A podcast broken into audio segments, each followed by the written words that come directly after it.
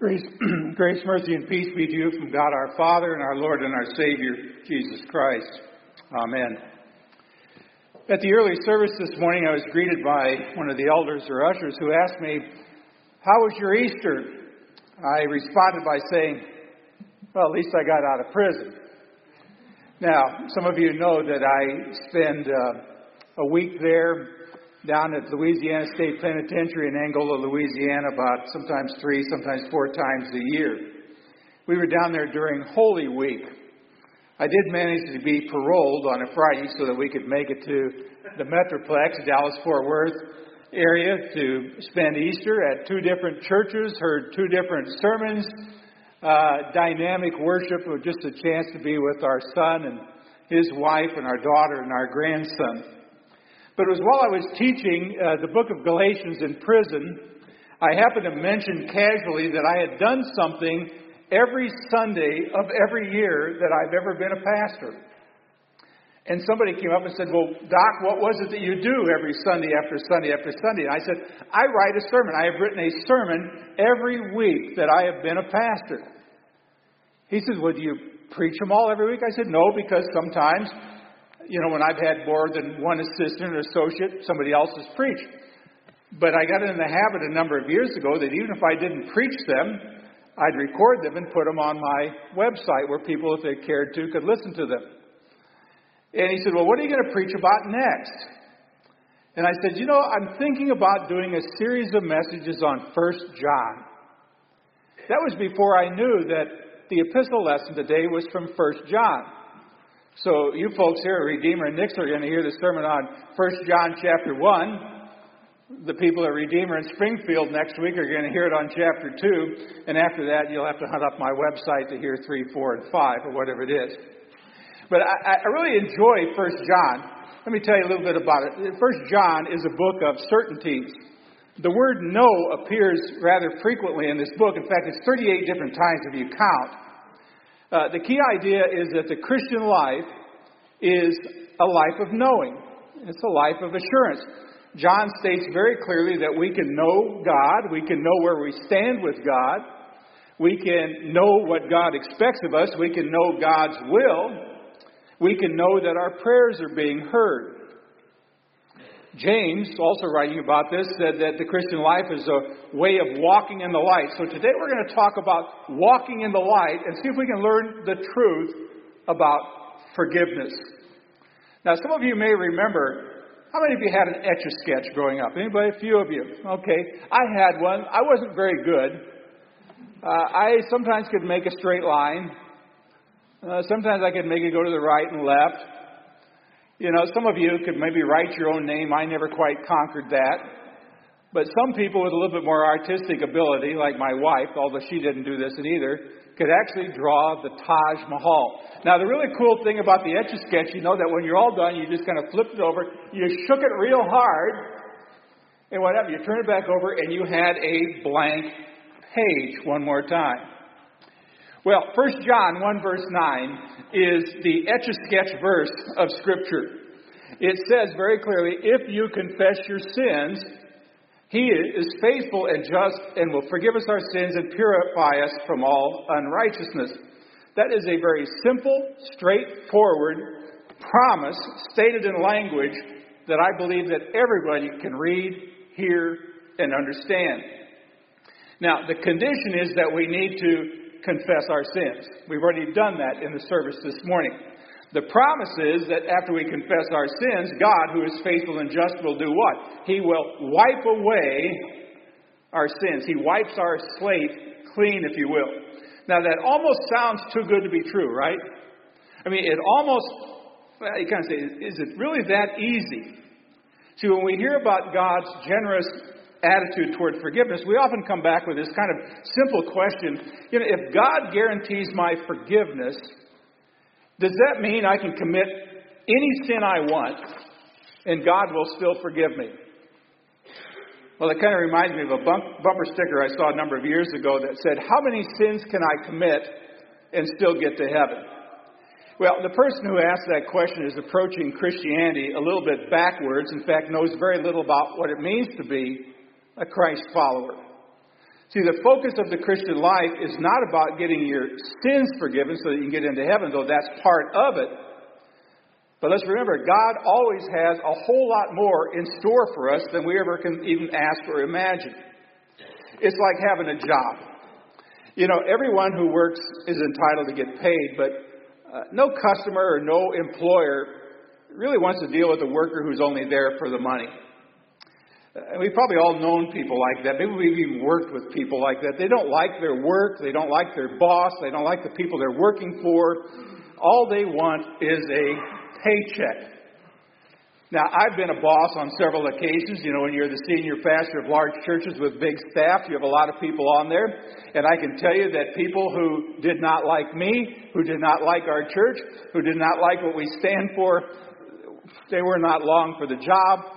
And they were not going to be very productive or effective.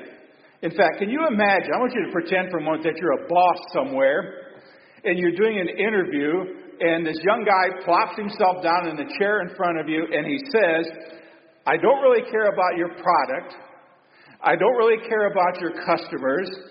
I don't even like your company's goal or vision, vision or mission statements. I just want to know what's the least amount of work I can do and still get a paycheck. I mean, how many of you would hire that person? And yet, you know, Christians think that way on occasion. It's kind of like, what's the least amount of stuff I can do? I mean, what's the minimum I have to do? And what's the maximum I can get away with? And though most people would never quite say it that way, uh, if we're honest, sometimes we do that from time to time. So today, as we kind of walk through First John, these verses here, I want to challenge you to think this way. How can I maximize my relationship with God and in the process minimize my sinful behavior? And we're going to call this walking in the light. And as we're going to see, this includes where you stand with God, knowing that you are forgiven, knowing that your prayers are being heard, knowing that you have the power to change, and knowing that God is with you, and on and on and on. And this happens when you, as Christ followers, start following and walk in the light of Jesus Christ. So we're going to look at three different areas today, and this is number one. You must come to grips with your sin. Now, there's an old joke that's told about a Sunday school teacher. Sunday school teacher asked the kids in class, kids, what must we do first in order to be forgiven of our sin? Little boy raised his hand and he said, well, first you have to sin. And that's true. You have to sin, and guess what? You guys have already accomplished that step. You guys are really good at it. So am I. But then you have to acknowledge it. You've got to face that sin and face the consequences. The truth is, we tend to be better on the first step than the second step. I mean, if we're honest with each other. We often try to Uh, deny the existence of our sin. And I, I always go back to one man who came to my office a number of years ago and said, Pastor, I need to talk to you about a momentary indiscretion that I just experienced. Now, I gave him the same look I see a few of you have. Like, a momentary indiscretion. And I said, what was that? Well, Pastor, I feel I should come to you and explain how I, I experienced this momentary indiscretion, and I need your help. And I said, oh, are you talking about some sin you did? He said, oh, gosh, Pastor, I don't like that word. Don't say that word. See, he didn't want to hear the harsh realities of what it was really like. And see, we're pretty good when we just kind of confess generally, but when we start getting down to specific sins, don't we all start making mistakes? I'm going to share with you some of the, some of the ways I've diminished some, some specific sins in my life. It goes this way. Well, I know I lost my temper, but let me tell you, I wouldn't have done it if it hadn't been for what you said first. You ever do that one? How about this one? Nancy, you made me do it. It's your fault. Or, you know, look, if you knew how much stress I was under as pastor of Redeemer Lutheran Church, you'd understand that every once in a while I've got to let up some steam. Or, man, I just haven't been feeling well lately. Or, I know it made you mad, but you deserved it. Do you ever try any of those? Maybe they sound familiar, because when we get to some specific sins, we tend to try to explain them away. Well, there were extenuating circumstances. Or, well, it's not really, it's not a big sin. It's just one of those white lies. I never quite understood the difference between white and black. There's a book I read a number of years ago that I really enjoyed. It's called Blue Like Jazz. And it's written by a guy named Donald Miller. And he writes about his atheist friend, Laura. And she'd been struggling with the idea of God for some time, but she was almost at the verge of believing. And he was trying to persuade her finally uh, to take that last step and receive Christ as her Savior. And this is what he wrote in his book. He said to Laura, God is wanting a relationship with you, and that starts by confessing directly to Him. He is offering forgiveness. Laura responded, You're not making this easy, Don. I don't exactly believe I need a God to forgive me of anything. When I read that, I remember writing in the margin, wow. See, therein lies the problem. This is the obstacle to walking in the light. It's our unwillingness to face our sinfulness. And he, he went on, he wrote this, Laura, the entire world is falling apart because nobody will admit they are wrong. But by asking God to forgive you, you're willing to own your own part of the mess. And see, that is where walking in the light begins. You'll see these next passages. If we claim to be without sin, we deceive ourselves and the truth is not in us. In verse ten, if we claim we have not sinned, we make him, that's God, out to be a liar, and his word has no place in our heart. Now, I hope you notice in that very first verse, verse eight, he's talking about sin, but he's talking about our sinful nature. The psalmist said, we were conceived in sin, we were born in sin, or if you want a giant seminary word today, concupiscence. You just plain simple are sin. That's just who we are. But in verse ten, he's also talking about sin, but now he's talking about our sinful behavior, that which we do. And so we need to come to grips with both. One is just the fact that we are just sinful people, and the second part, and we also do sinful things. We need to come to grips with both. Now, I always enjoy the fact that uh, Jeff's always told me, you know, whatever you want to do with the order of service, you want to change it here or there, go ahead and do it. I almost changed it this week, and rather than put the word confession and absolution, I wanted to put the word in there instead of confession, coming to grips with sin. Because that's really what it means. Confession is pivotal, pivotal to walking in the light. John says in verse nine, if we co- confess our sins, if we come to grips with our sins, He is faithful and just and will forgive us our sins and purify us from all unrighteousness. So confessing your sins is really coming to grips with your sins and admitting to God. See, confess means to agree. In effect, what's happening here is you are agreeing to say the same thing that God says about your sin. Confession is saying the same thing about your behavior that God already says about it. Uh, confession means you stop deluding yourself or fooling yourself about so-called momentary indiscretions or excuses, and you just come clean and you fully admit, this is who I am. Now, I don't pay a lot of attention to news. Don't watch much news. I read a few trustworthy sites. But I've always been interested by corporate lawsuits for some reason or another. One of the things that always kind of intrigues me is when a large settlement is paid to some claimant that followed with a stipulation that says X Y Z company admits no wrongdoing. And yet they just wrote a five million dollars check out to somebody. Somehow that doesn't seem to balance out, does it? But as Christians, we kind of do the same thing in a way. We say, I'll pray certain prayers. I'll sing certain songs. I'll show up Sunday and I'll be good. And but there's no way you're going to get me to admit that I'm not just at least a little bit better than those people who didn't show up this morning. I mean, there's no way you're going to get me to admit that maybe I shortchanged my boss at work and on and on. Now, that's the attitude of I'll pay the fine, but I'll admit no wrong.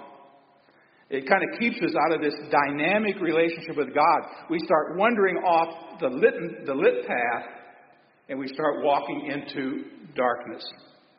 See, friends, you and I need to see ourselves the same way God sees us. You come to grips with who you are and what you've done, and you confess it to Him, and you know what happens next?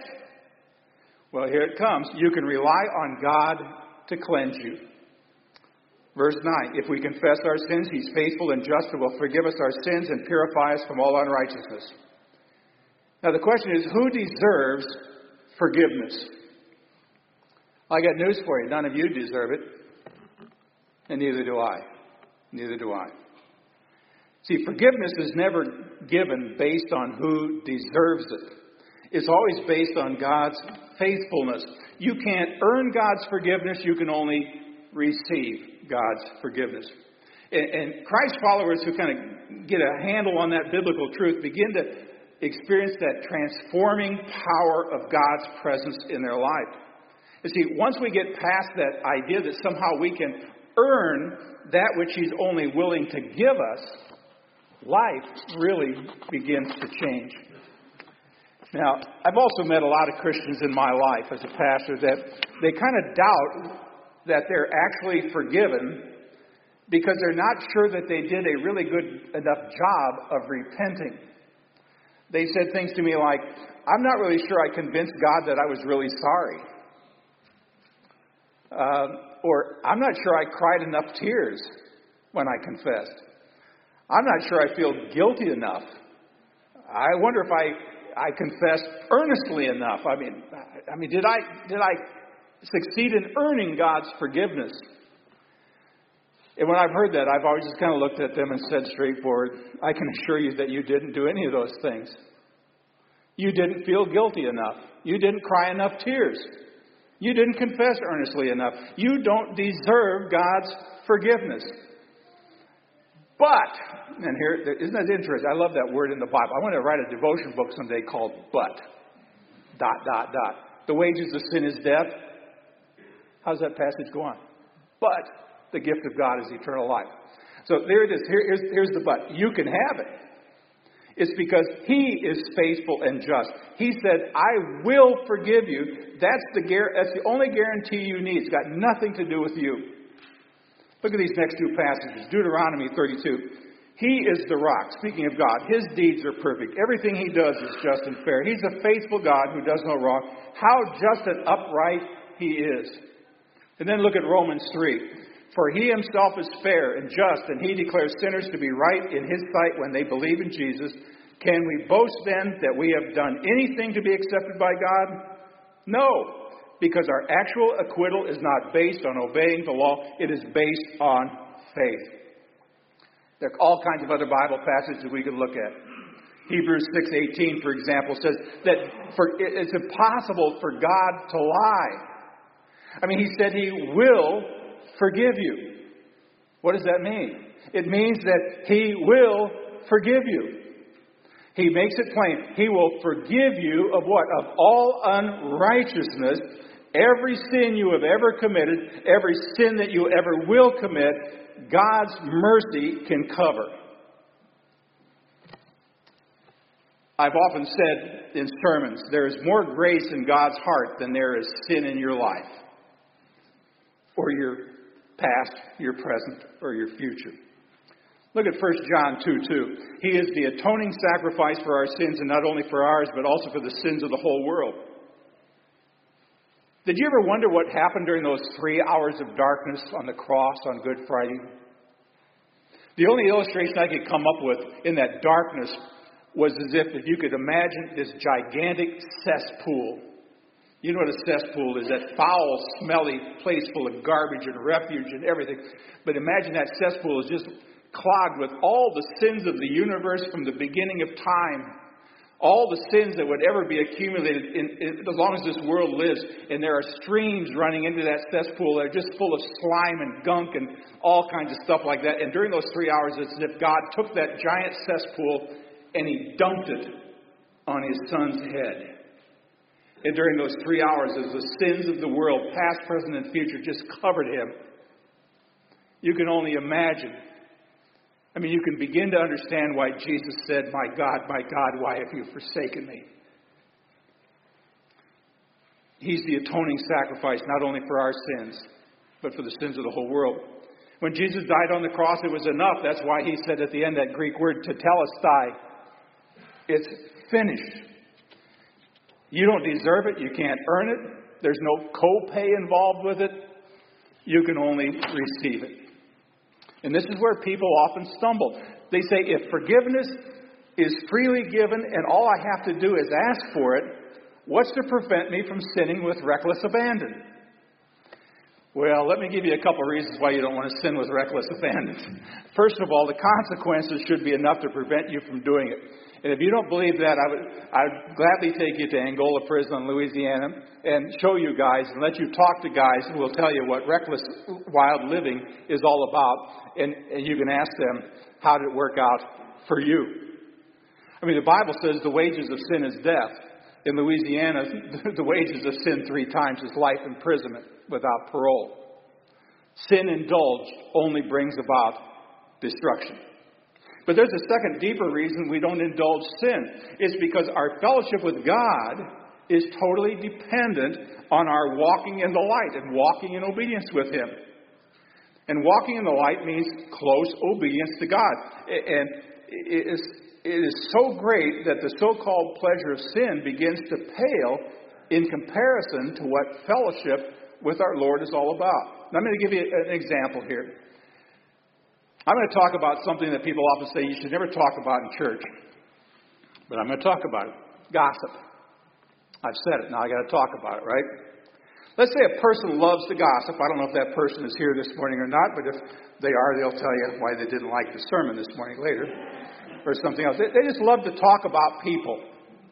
Uh, they get a certain pleasure when they hear something bad about a person, and then they get even greater pleasure by going and telling somebody else all about it. But let's understand something, friends. Gossip is a sin, and the Bible makes it clear that it's a sin on the same level as fornication and murder. But it is often a sin that people think that they can indulge or kind of get away with. So day after day, this person who's quite pleased with himself spiritually looks for bad stuff to say about all the people they know. And day after day, they take great delight in sharing all of that garbage, all of the misfortune of other people with other people. And little by little, what happens to them? They lose their joy of fellowship with Jesus. They lose the joy of fellowship with other people. Other people don't want to be around them anymore. I'm not going to talk to that person anymore. They break hearts. They wound people with their careless words. Their prayers start losing their power. They stop getting answers. They, they suddenly don't have the wisdom to make godly decisions. They become jaded and bitter because they see other Christians experiencing something that's not working for them. And they spend their days kind of running their mouth and stumbling around in the dark. Now the question is, when they ask for forgiveness, will God forgive them of that sin of gossip? Well, the answer is absolutely. But what if they go out the next day and gossip some more? Will God still forgive that sin? Absolutely. I mean, but, you know, will they keep on doing it over and over again? If they go back and confess, will God forgive it over and over again? Yes, He will. I wonder how many people are sitting here thinking this morning this. You know, Doctor Cole, if they were really sincere in their confession, they wouldn't gossip anymore.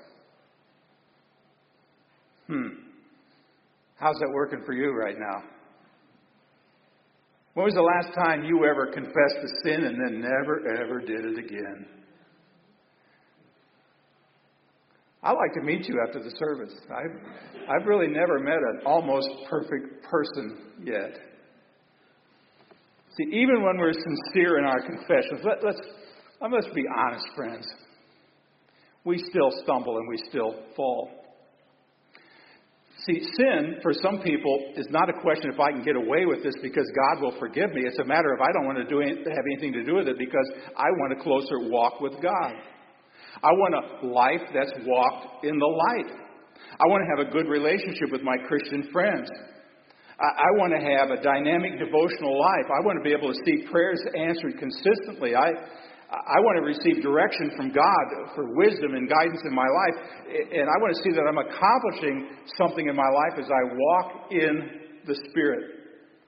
And see, there's a difference between two people, one who's walking in the dim twilight or in the darkness, and one who walks in the light.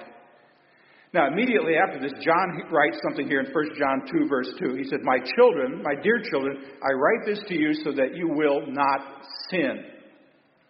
That's the goal. That's the goal in our life.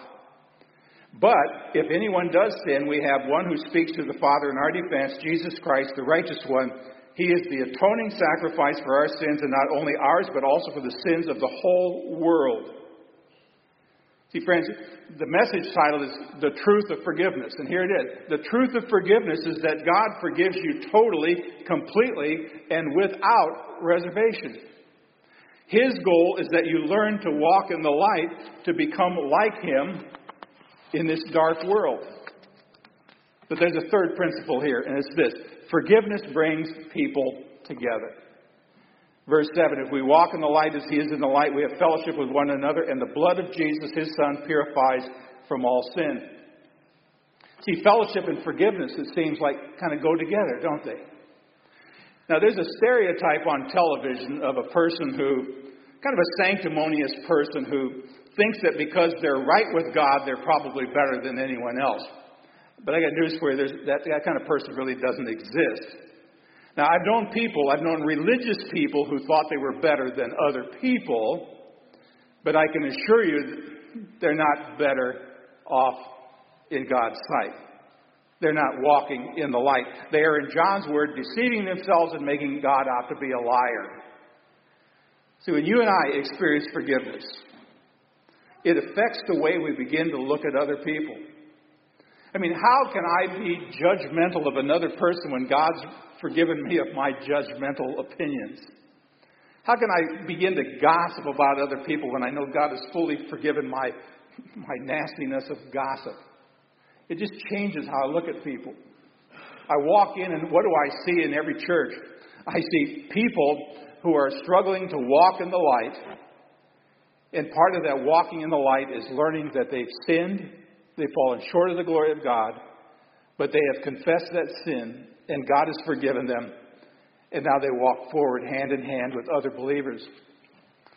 I mean, we call ourselves the body of Christ, and we are the body of Christ, but guess what? We are the body of forgiven people, too. And forgiven people deal with each other differently. Have you ever dealt with an unforgiving person? You know the difference. Do you know what it's like to be around a lot of people who put their arm around you and say, I understand, been there, done that, but God's forgiven me, and God can forgive you too. Let's walk together and solve this problem. See, when believers who are walking the light get together, there's an immediate connection. That's kind of the cool thing. My wife and I have been in a, a variety of places around this world. I've been in more places than she preaching, but she's often commented that when we step off the plane, for example, in India, you look out and you see a sea of brown faces. But then it's even the same way we get down to prison. You walk into a worship service at night. She commented the very first time I took her to Angola, we were in the aid building, a big building, I don't know how many hundreds of guys in there, and she suddenly she suddenly realized she was standing in the midst of a bunch of people that were serving life sentences for murder, or aggravated sex crimes, or habitual criminals, and her husband had left her standing there because he was off talking to somebody. But she commented different times that you look around and she said, but I'm in a gathering of believers. I'm in a gathering of believers. And it just changes everything. Changes everything. See, the problem with our sin has been solved by the atoning sacrifice of Jesus. Not only the sins of our past, but our future as well. Jesus paid for them all. So my parting message to you really, friends, is you can be forgiven. God will forgive you as many times as necessary, because His goal for you goes far beyond merely wiping the slate clean. He wants you to learn to walk in the light. He wants you to live in a right relationship with Him and in a right relationship with everybody else in your fellowship. He wants you to experience His power. He wants you to experience His wisdom, His presence, His anointing, His His fullness. He wants you to walk in the light because He is the light. And see, once you get used to, accustomed to walking in the light, it's no longer a question of how much sin can I get away with. It becomes a question of how much sin can I get rid of. And that's because nothing in the world, absolutely nothing in this world, compares with the brilliance of walking in the light of God's love. May God bless you in that forgiven journey. Amen. At this time, as we gather our tithes and offerings, we'll also be watching a stewardship video.